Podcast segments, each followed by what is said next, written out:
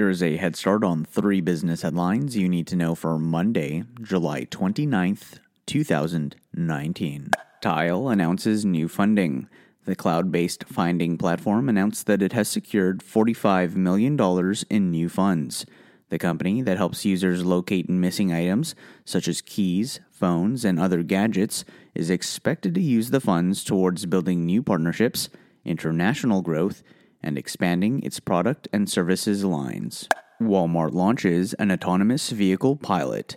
The retail giant announced that it's teaming up with Gatik, an autonomous vehicle company, to pilot driverless grocery delivery in Bentonville, Arkansas. According to Walmart, the pilot collaboration looks to discover the logistics of adding autonomous vehicles into its online grocery ecosystem. BMW teams up with China's Tencent.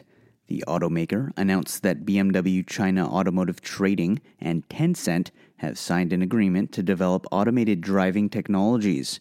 According to a press release, as part of the collaboration, Tencent will provide IT architecture, tools, and platforms across the field of automated driving research and development.